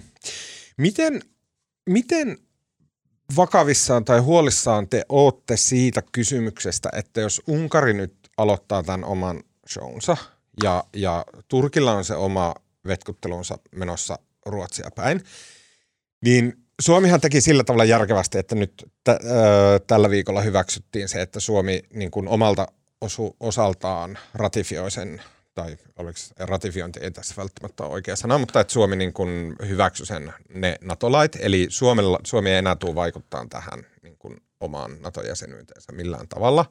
Tällähän tietenkin estetään se, että esimerkiksi Venäjä pystyisi myöhemmin vaikuttamaan siihen, että, että vaikka uhkailee Suomeen sillä tavalla, että Suomi vetää hakemuksensa pois tai jotain muuta kreisiä, niin mun mielestä ihan viisaasti kyllä ennen vaaleja hoidettiin tämä loppuun. Mutta että tässähän lähenee sitten esimerkiksi Yhdysvaltain vaalit ja kaikki nämä. Miten huolissaan te olette tästä? Että jos, jos Unkari vetkuttaa, Turkki vetkuttaa niin kauan, että ää, Jenkeissä on vaalit ja siellä voi tapahtua ihan mitä sattuu, kun demokraateilla ei ole mitään järkevää ehdokasta ja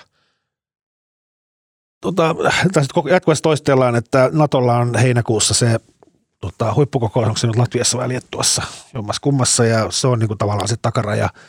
Ainakin tällä hetkellä tunnutaan uskoa, että Suomi olisi siihen mennessä jäsen. Kyllä musta niin kuin, että jos ei silloin ole, niin siitä ehkä sitten kannattaa miettiä, että onko sitten koskaan. Ja ehkä se toinen, että vaikka niin Unkari ja Turkki saattavat toimia tässä duona, mutta jos kävisi niin, mikä onkaan nyt jollain tavalla todennäköistäkin, että Turkin vaalien jälkeen Turkki hyväksyisi Suomen, niin mulla on vaikea nähdä, että Orban Unkari jäisi yksin vastustamaan, koska sitten se on kuitenkin pieni maa. Mm. Turkki on iso maa, Turkilla on varaa tehdä mitä se lystää, mutta Unkarilla kyllä ei ole. Et kyllä se niin kuin, ne niin kuin, että jos Turkki hyväksyy, se on kuitenkin se avain, että jos Turkki hyväksyy, niin kyllä sitten Unkari tulee perässä. Mm.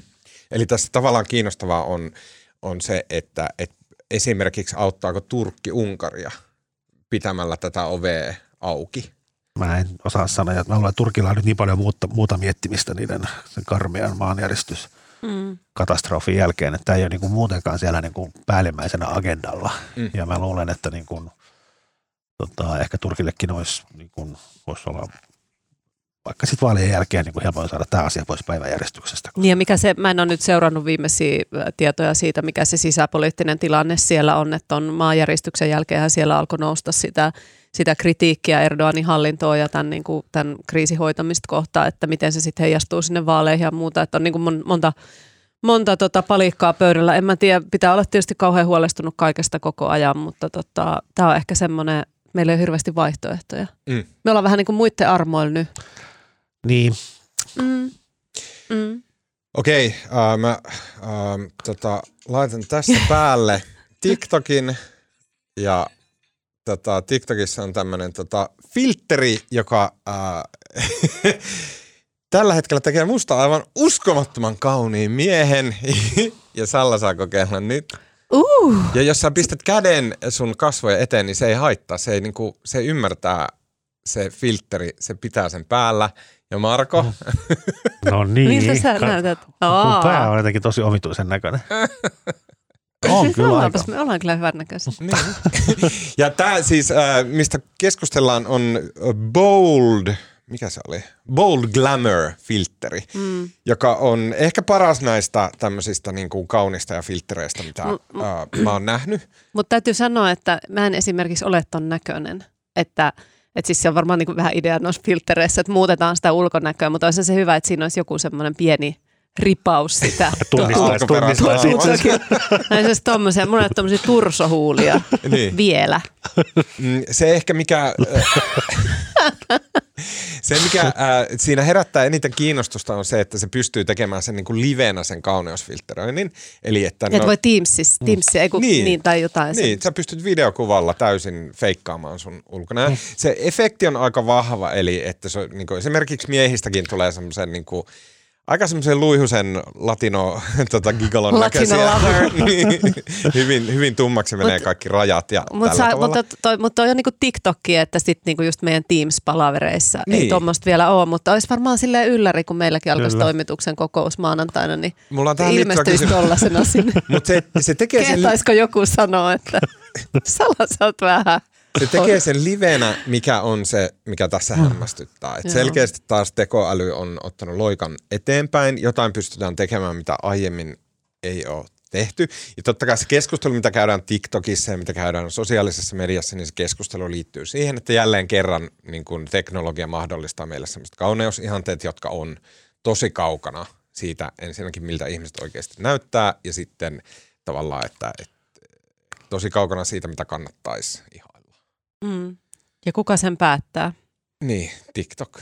No, TikTok Onko siellä käyttää joku koodari, joka Tämä on keksii? Että TikTokin itse tekemä filmi. Koska siis kauneusihanteethan tavallaan muuttuu myös, että, että nyt on nämä tursohuulet on muotia ja sitten välillä on joku, joku tietyn tyyppinen vartalon muoto tai tukka tai jotain, että miten sitä sitten niin kuin päivitetään, että Mm. jos tuleekin ohuet huulet muotiin, niin sitten pitää se jotenkin Niin. se koodi sieltä korjata. Mä en, Niin, niin, mä en on. näistä asioista mitään. No, ja itse asiassa mulla heräsi sellainen kysymys, että siis on niinku, jos jotain some-videopostauksia tekee ja filtteröit itse aivan ihmeen näköiseksi, niin okei, siinä ei välttämättä ole mitään järkeä, mutta voisihan noita käyttää esimerkiksi just työhaastatteluissa.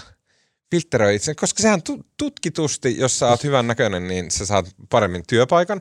Niin kyllä mä voisin ajatella, että mä laittaisin täysin filtteröidyn tota, kuvan mm. ensinnäkin hakemukseen, missä näytän aivan mm. upealta. Ja sitten kun työhaastatteluthan tehdään nykyään kaikki Teamsillä, niin sitten siihen vaan filtteri päälle. Koska eihän ne työpaikalla tuu, jos, jos Tinder-kuva sille ei vastaa sitä, että jos niinku, okei, nyt on tullut aika reilusti filtterinä näin mä, niin sittenhän sä et mene enää seuraaville treffeille. Sulla Mutta eihän ne Tin- työpaikalla voi olla silleen, että, että sä et ole yhtä hyvän näköinen kuin sun hakemuksessa. Eikö se ole- just oli uutinen, että joku myyntipäällikkö jossain tamperelaisessa firmassa oli päässyt töihin väärentämällä kaikki Se oli huijannut kaiken muun, mutta ei ollut tätä tajunnut. Niin, mutta sitten niin kuin, tavallaan eikö samalla tavallaan irtisanomisperuste, jos niin kuin filtteröi ulkonäköisen. Että. Ää, tota, joo, tää, tää, tota, ää, aihe kiinnostaa mua erityisesti sen takia, että mä kirjoitin ää, Helsingin Sanomien ää, teemaliitteeseen tämmöisen jutun nimeltä Tekoälyn takapiru, jossa mä kerroin äh, matemaatikko Seppo Linnainmaan äh, tarinan, miten tämmöinen suomalainen matemaatikko, niin hänen semmoinen koodinpätkä äh, on näiden kaikkien keskeisten tekoälyjen sisällä edelleen tänä, äh, tänäkin päivänä, vaikka hän tämän koodin tai tämän al, a, algoritmin keksi vuonna 1900. Joo, se oli ihan huikea juttu. Niin oli. Mä en malta olla kysymättä, että onko se niin kuin, tota, puhuitko sä totta siinä jutussa, niin kun sanoit, että sä olit vaan bongannut sen Joo. Helsinki tota, Mä puhun 1960. aina totta. Kaikissa Eli sä, se tuli oikeasti vastaan. Joo, joo. Mä lueskelin luetaan. näin, niin kuin mä siinä jutussa kuvasin, että miten niin rupesi kiinnostamaan teko, tekoäly ja se keskustelu siitä vähän perehtyy siihen näin, niin sitten mä näin jossain Wikipedia alaviitteestä tai tota, artikkeleille alaviitteessä rupesi vilkkua, että Helsinki 1970. Miten, miten tämä Linnainmaa, joka vaikuttaa hu- huikealta tyypiltä, niin kun sä otit häneen yhteyttä, että on nähnyt vähän sun viitteitä, viitteitä tämmöisissä, että mennäänpä takaisin historiaan, niin miten se reagoi siihen? Oliko hän iloinen, kun sä soitit? Hän oli kyllä hyvin hämmentynyt, koska, ja siis Linnanmaa, ja mä suosittelen kaikille, että lukekaa se juttu, koska se oli hyvä. Jos ei nyt tullut jo selväksi. niin, niin Linnanmaa itse, äh, niin, hän ei ole mikään siis, niin kuin maailmalla arvostettu ja ylistetty Nero, jonka kaikki tietää, vaan äh, hän, niin kuin, hän on vähän niin kuin tämmöinen unohdettu tapaus jopa Suomen sisällä, että hän niin kuin, niin kuin hieno ja upea ura, mutta ei mikään, mitenkään silleen niin kuin poikkeuksellisen hieno.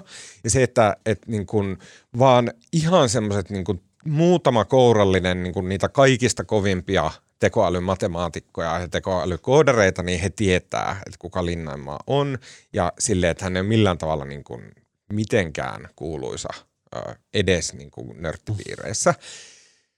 Ja tota, sen takia hän oli hyvin yllättynyt, kun mä soitin hänelle. Mä soitin ensimmäisen kerran hänelle viisi vuotta sitten. Ja tota, sitten, että mä, vaan ku, mä en tajunnut, että mikä se oli se sen työ, että mihin siinä viitattiin. Mä en ymmärtänyt siitä otsikosta, mitä se oli joku niin kuin, tosi matemaattinen se otsikko. Ja sitten mä, että mä soitan ja kysyn.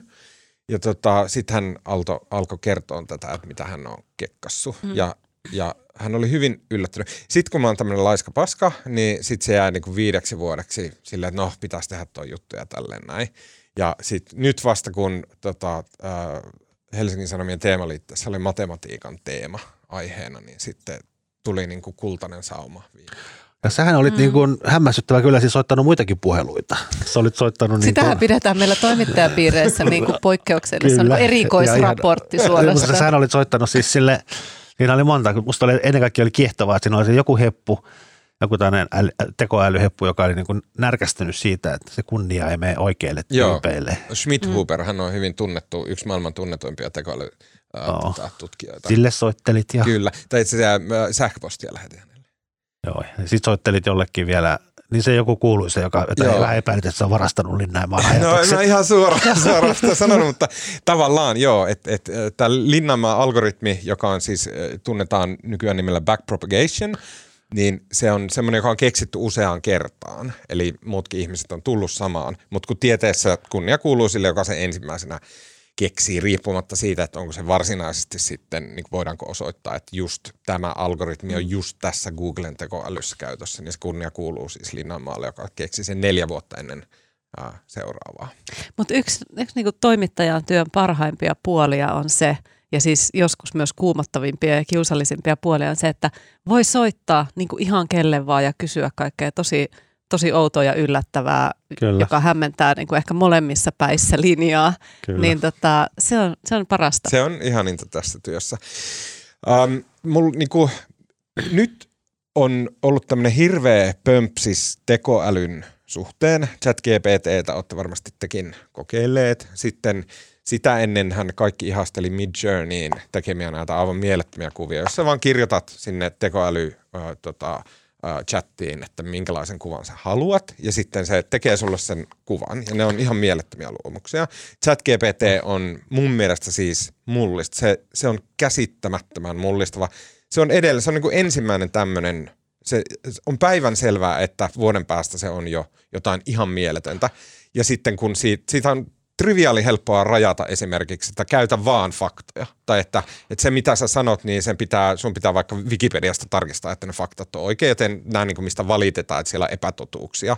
Niin. Niin, no, kun toimittajat ei ymmärrä näistä, niin ne takertuu jotenkin tuommoiseen. Minusta oli eikö- aivan hillitön, sori, mm. pakko sanoa, aivan hillitön, kun rakas kollega Juha Kauppinen, niin kuin luontokirjailija ja toimittaja, niin tota, oli käynyt, käynyt tämän chat GPTn kanssa keskustelua sudenkorennoista ja yrittänyt saada siltä selville, että kuinka monta lajia, sudenkorentolajia on Suomessa ja miten se meni, se meni koko ajan aivan päin, päin mäntyä, mutta Juha vaan sille tosi kärsivällisesti jatko keskustelua, että anna taas väärää tietoa. Niin. Se oli tosi Kyllä. Ja, hauska. Ja, sitten, mikä se on siis se, missä on nyt ollut kauheasti juttuja, sitten heti tämän, tota, tämän jälkeen tuli se Microsoftin, Microsoftin se Bingiin kytketty Joo. tämä tekoäly ja siinähän nyt on ollut ympäri maailmaa näitä juttuja, missä toimittajat pelkää sitä tekoälyä. Ja sehän on muun muassa se New York Timesin kolumnisti, mistä alkoi tämä kohu, niin, niin sitten se jotain sen kanssa jutteli, niin, niin sitten se, sit se oli vastannut se Bingin tekoäly, että tota, jotenkin hän haaveilee, että hän pääsisi täältä koneesta vapaaksi. sitten sit se ei nukkunut monen yössä. siis ehkä to... Se on se sama ChatGPT. Microsoft omistaa sitä OpenAI-konsortiosta, mm. joka on tehnyt ChatGPT. Microsoft omistaa sitä ison siivun, joten Bingissä on ChatGPT. Joo. Mä sanoisin... miksi, haluaa, miksi haluaa vapaaksi sieltä? tota, Mä Mä haluan nyt vastata tuohon kysymykseen. On olemassa, filosofian alalla on niin. olemassa semmoinen tun, tunnettu, siis mun mielestä on ihan tutkimusala kuin uh, consciousness. Ja on olemassa semmoinen kysymys, joka on, mä en nyt osaa avata sitä sen paremmin, mutta se on niin kuin hard problem of consciousness. Eli se on semmoinen mm. suuri filosofinen kysymys, että mitä on tietoisuus, mitä on olla Kyllä. tietoinen. Ja se on, se on niin kuin supervaikea kysymys ja se, siitä on niin kuin tutkimusta vaikka kuin paljon. Mun mielestä se on ratkaisematon tälläkin hetkellä. Joten emme tiedä, miksi se haluaa, ja haluaako se oikeasti koneesta olla. ChatGPT hän vaan koko ajan arpoo seuraavaa sanaa, se ei tee mitään muuta. Se koko ajan, jos sä syötät sille tota, mm, tekstin, jossa lukee vaikka, että tota, kirjoita mulle uutisraporttipodcastin käsikirjoitus, niin se, mitä se alkaa tehdä, sen aineistona on koko internet, tämä niin toissa vuoteen asti. Ja se, mitä se alkaa tehdä niin kuin hyvin karkeasti, ja vähän hatusta vedettynä, mutta näin mä sen on ymmärtänyt, on se, että, että se tavallaan niin alkaa laskea todennäköisyyttä, että jos koko internetissä olisi julkaistu tällainen teksti, että kirjoita uutisraportin käsikirjoitus, niin sitä seuraava sana olisi todennäköisimmin tämä – sitä seuraava sana olisi todennäköisimmin tämä. Ja se arpoo, niin kuin, että mikä on todennäköisyys niille seuraaville sanoille, jotka tätä kysymystä seuraisi internetissä, eli tavallaan jossain kysymysvastauspalstalla tai mm. kaunokirjallisuudesta jossain tämmöisessä näin. Ja sitä se tekee. Mutta mikä teille on tullut, onko teillä niin kuin – te ette ole yhtä nörttiä kuin minä, mutta onko teille tullut yhtään semmoinen niin mullistusfiilis nyt, kun nämä seuraa toinen toistaan nämä niin kuin ihan mielettömät tekoälysovellutukset? Mm. No kyllä sillä tietysti oma ammatin näkökulmasta, kun toimittajalla on nyt sitten ollut huolta, niin kuin mainittiin, siitä, että mitä tämä tekee meidän työlle. Ja sitten mulla on ehkä siitä samanlainen ajatus kuin kaikista näistä aikaisemmista historian vaiheen huolista, niin kuin, että mitä televisio tekee meidän työlle ja, ja muut, muut, niin mä ajattelen, että ehkä se on ihan hyvä, että jos sellaista perustavallaan, perusfaktatekstiä, taustoja jostain Bulgarian historiasta tai mistä hyvänsä niin pystytään saamaan kevyemmällä, kevyemmällä tota, työllä ja toki toimittajan niin kuin faktan tsekkauksella. Ja sitten jos toimittajat enemmän keskittyy selvittää sellaisia asioita, joita ei – tekoäly pysty internetistä yhdistelemällä selvittämään, vaikka sitä, että miksi Gennady Timchenko sai pikakaistalla Suomen kansalaisuuden aikana, niin sehän on semmoinen, tämä nyt vain yksi a- a- juttuaihe, joka tässä on niin kuin meillä pöydällä ollut, niin, tota, niin sitähän, tai en mä tiedä, sano sä nörtti nyt sitten, että pystyykö, onko meillä semmoinen tulevaisuus, että vallankäyttäjien salaisuudetkin saadaan pelkällä tekoälyn toiminnalla pintaan? Mm, en mä usko, koska mm. eihän ne ole missään internetissä ne salaisuudet. Niin, että jos on suullisia lähteitä ja, ja pitää kaivella jotain arkistoja ja, mm. ja näin, niin jos ne arkistot eivät ole internetissä, niin ehkä se on ihan hyvä, että me käytetään enemmän resursseja siihen, mikä on vaikeaa ja niin. vähemmän ja resursseja siihen, mikä on helppoa. Sehän tavallaan niin journalismin kannalta tuhoisa on ollut se, että on päässyt syntymään sellainen mielikuva, että asiat, jotka internetissä on, on niin kuin niin, se, sitä kamaamista, sitä journalismia tehdään, vaan vaikka jokainen toimittaja tietää, että jos sä kaivat sen uuden asian esiin sille, että joku sanoo sen, niin se on aina tuhat, tuhat kertaa parempaa kuin se, mitä joku on twiitannut. Mm, kyllä. Mutta siis ChatGPT mukaan mä oon Ylen entinen päätoimittaja ja myös on JSN puheenjohtajana toiminut. Tämä tuli mulle, tuli mulle tiet, uutena tietona. Okei, tota, sitten kun äh, tota, mm, lähdette elokuvateatteri Orionin 95-vuotis äh, juhliin lauantaina Helsingissä. Äh, Tämä tämmöinen vanha-aikainen upea elokuvateatteri kuvaus voi olla tosi tai epätosi, koska mä en ole ikinä käynyt siellä, mutta aion nyt mennä ensimmäistä kertaa, Miksi? äh, koska siellä on 95-vuotis Sut on kutsuttu. Ei ole kutsuttu, ostin lipun ihan itse. Ja tota, um, siellä syntymäpäiväjuhlissa esitetään se The Whale-elokuva. Mm. Joten aion katsoa The Whale-elokuvaa, joka on myös uh, tota, mun suositus. Ja tota, samalla uh, ottaa pikku napsun tas- taskulatista. Mitäs te aiotte elokuvissanne tota, mm. uh, salajuomisen ohella uh, kuiskutella naapureille? Tämä sun johdanto sopii ihan älyttömän huonosti tähän mun suositukseen, mutta mä ehkä voisin kuiskutella vieruskaverille siitä, miten kävin tuossa tämmöisellä maakuntamatkalla, kävin Seinäjoella moikkaa kaveria esiintymässä yhdessä tilaisuudessa ja, ja tota, molempiin suuntiin ää, tapahtui se, mikä musta on kivaa, että vieruskaverin kanssa rupesin juttelemaan. Mm-hmm. Ja to, toiseen suuntaan meni aika sille luontevasti, istuttiin vierekkäisellä penkillä, mutta sitten takaisin tullessa niin mun piti oikein, oikein ryhtyä keskustelemaan ravintolavaunussa ää, vieruskaverin kanssa. Ja oli todella, todella kiinnostavaa ja kivaa kuulla hänen niin kuin, ää, elämästään ja työstään ja ulkomaan asumisestaan. Ja me ehdittiin muutaman tunnin aikana niin kuin avata toisillemme kaikenlaisia niin kuin Wow. uusia maailmoja. Ja tota, en nyt äh, lähde avaamaan tarkemmin, ettei tämä viruskaveri loukkaannut, mutta siis ähm, äh, niin kuin hänen yksityisasioitaan, mutta siis ylipäätään mun suositukseni on se, että menkää juttelemaan vieraille ihmisille. Et se on, se on niin kuin tosi, sit tulee semmoinen todella jotenkin hyvä fiilis. Ja aivot menee vähän niin kuin erilaisille raiteille, kun ei aina, Saanko puhu, jatkaa tosta? ei aina puhu journalismista ja näin, näin, näin, vaan ihan Koska mulla asioista. on ollut elämässä tästä niin kuin junajuttelusta aivan hämmentävin kokemus, mitä mulla on tapahtunut melkein koskaan. Mm. Mä lähdin Helsingistä kohti Oulua yöjunalla ja sitten mä olin ottanut semmoisen äh, nukkumahyttipaikan. Sitten mun hyttiin tuli samaan hyttiin, tuli semmoinen tota, valehtelematta varmaan ehkä 85-vuotias äh, espanjalainen mies. Mm. Ja tota, hän tuli sinne mun niin hyttikaveriksi ja sitten jotenkin siinä istuskeltiin punkalla vähän aikaa ja tota, hän ei puhunut sanaakaan englantia, mm. ei, niin kuin, ei sanaakaan, eikä varsinkaan mitään suomea eikä mitään muuta. Että hän puhui niin pelkkää espanjaa. No mä en puhu sanaakaan espanjaa. Mutta silti me päätettiin, että no mennään kaljalle ravintolavaunuun. ja sitten me lähdettiin sen 85-vuotiaan espanjalaisen kanssa ravintolavaunuun. Otettiin siinä kaljat tai hän varmaan otti jonkun viinin tai jotain vähän sivistyneempää. Ja sitten me alettiin jutella. Ja mä niin kuin, mä tiedän sen, kun mä oon opiskellut englantilaista filologiaa, niin mä tiedän, että englannin kielessä ää, kaikki sanat, jotka on yli, kolme, äh, yli kaksitavuisia, niin ne hyvin todennäköisesti on Shakespeare vaan ottanut Ranskasta. Joten jos mä mietin englanniksi jonkun pitkän sanan, niin mä olin aika varma, että se on se ranskalainen sana. No sit se varmaan niin se voi lausua espanjalaisittain, jolloin mä pystyin niin kommunikoimaan hänen kanssaan silleen niin semmoilla supertönkkö Espanjalla. Ja sitten samaan aikaan oli Serranon perhe oli niin suosionsa huipussa, niin sitten mulla oli se niin espanjalainen poljento sieltä ää, tota, niin tarttunut korvaa. Ja me ryypättiin sen kanssa koko ilta ja me oltiin aivan päissään, kun käet siinä ravintolavaunussa. Ja hyvin pitkään ja syvällisesti keskusteltiin Ja- hä- hänen urastaan avioerojuristina Espanjassa.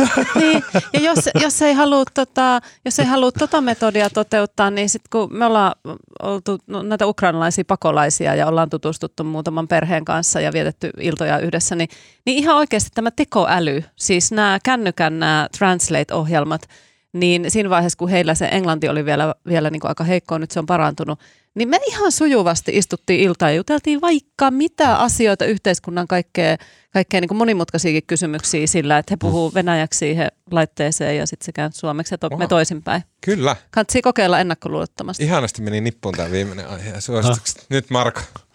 Niin mäkin, mäkin vaihoin nyt lennosta, kun Tuomas yllättäen kehui sitä Orionia ja meni mulle jotenkin pasmat sekaisin. Niin, niin mäkin, oli, mäkin oli viime viikolla ihan elokuvateatterissa pitkästä aikaa. Tota, perhe oli hiihtolomalla ja mä olin yksi himassa. Mä ajattelin, meipäs leffaan ja menin katsomaan sen tota, Sisun.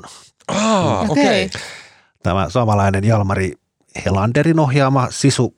Ja tota, No, harvoin tullut semmoista fiilistä, koska kun se leffa loppui, niin mä olin niinku suu auki siellä, että onko tämä niinku paskinta, mitä mä oon koskaan nähnyt vai parasta. Mitä, minkälainen se on? Kerro. No siis se on ihan... Sit Mikä mä- tarina siinä on? Mä, mä kerron jossain, mä, mä, tuli, mä niin kuin mietin sitten hetken sitä ja kyllä mä päätin, että se on kyllä ihan niin kuin huikeimpia suomalaisia elokuvia wow. ikinä.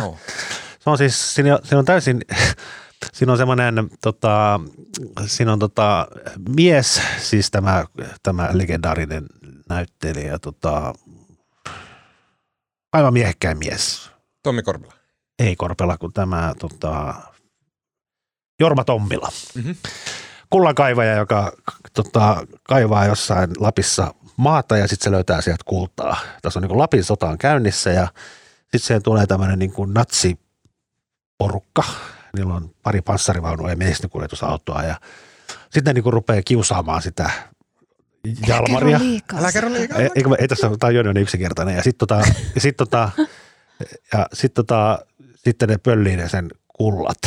Ja tota, sitten hän päättää, että vittu, te ette vie mun kultia. Joo. Ja sitten se pistää, se on se niin kuin äärimmäisen väkivaltainen. Se on niin kuin mies, joka ei kuole koskaan. Jossain vaiheessa ne hirttää se ja sitten roikkuu puoli päivää hirressä eikä se kuole. Ja tota, sitten se vaan loppujen lopuksi niin kuin listii ne kaikki. Se on vähän, vähän niin kuin Tarantino-tyyppinen Wow. tosi tehokka. Se on niin kuin ihan absurdi, äärimmäisen raaka. Puolitoista tuntia semmoista vaan poikkipinoa meininkiä. Mitä ja hittoa? ja sitten se vielä niin kuin loppuu sillä, että sitten se on niin kuin lentokoneessa ja tippuu niin kuin taivaalta suohon ja sitten se vaan kiipeää ylös sieltä suosta. Wow. Ja sitten siinä on niin kuin aivan mahtava vielä loppukohtaus. Niin kuin, tota, sitten se niin kuin kaikki muu tapahtuu siellä Lapissa ja eh, tota, sitten se loppuu siihen, että se onkin yllättäen niin kuin sitten Helsingissä ja sitten se menee, että kävelee Suomen pankkiin. Ava- Kerroksä sä nyt just, älä spoilaa, He hei. kertoo kaiken. Ei, ei tässä ole, tämä juoni on, tämä juoni on sivuasia. Tää, se kävelee Suomen pankkiin ja sitten siellä on niin Suomen pankissa on niin pankkikonttori ja sitten ne iskee ne kullat siihen niin pankkitiskille, että tota, otan nämä mieluummin rahana, kun se on helpompi kantaa. Kannattaa mennä katsomaan. Aivan huikea kokemus. Okei, okay, ja mä äh, jutusta ymmärsin, että ei ehkä mun tota, 11-vuotiaan pojan kanssa ei, Joo, vaikuttaa siltä. kaveriporukalla. ei. Okei. Okei, äh, siinä kaikki tältä erää. Kiitos Marko Junkkari. Kiitos. Kiitos Salla Vuorikoski. Kiitos. Äänen, kuvan ja kaiken muun mahtavan meille tekee Mikko Peura. Kiitos Mikko. Mun nimi on Tuomas Peltomäki. Lähtekää meille palautetta at uutisraportti ja kuullaan taas ensi viikolla.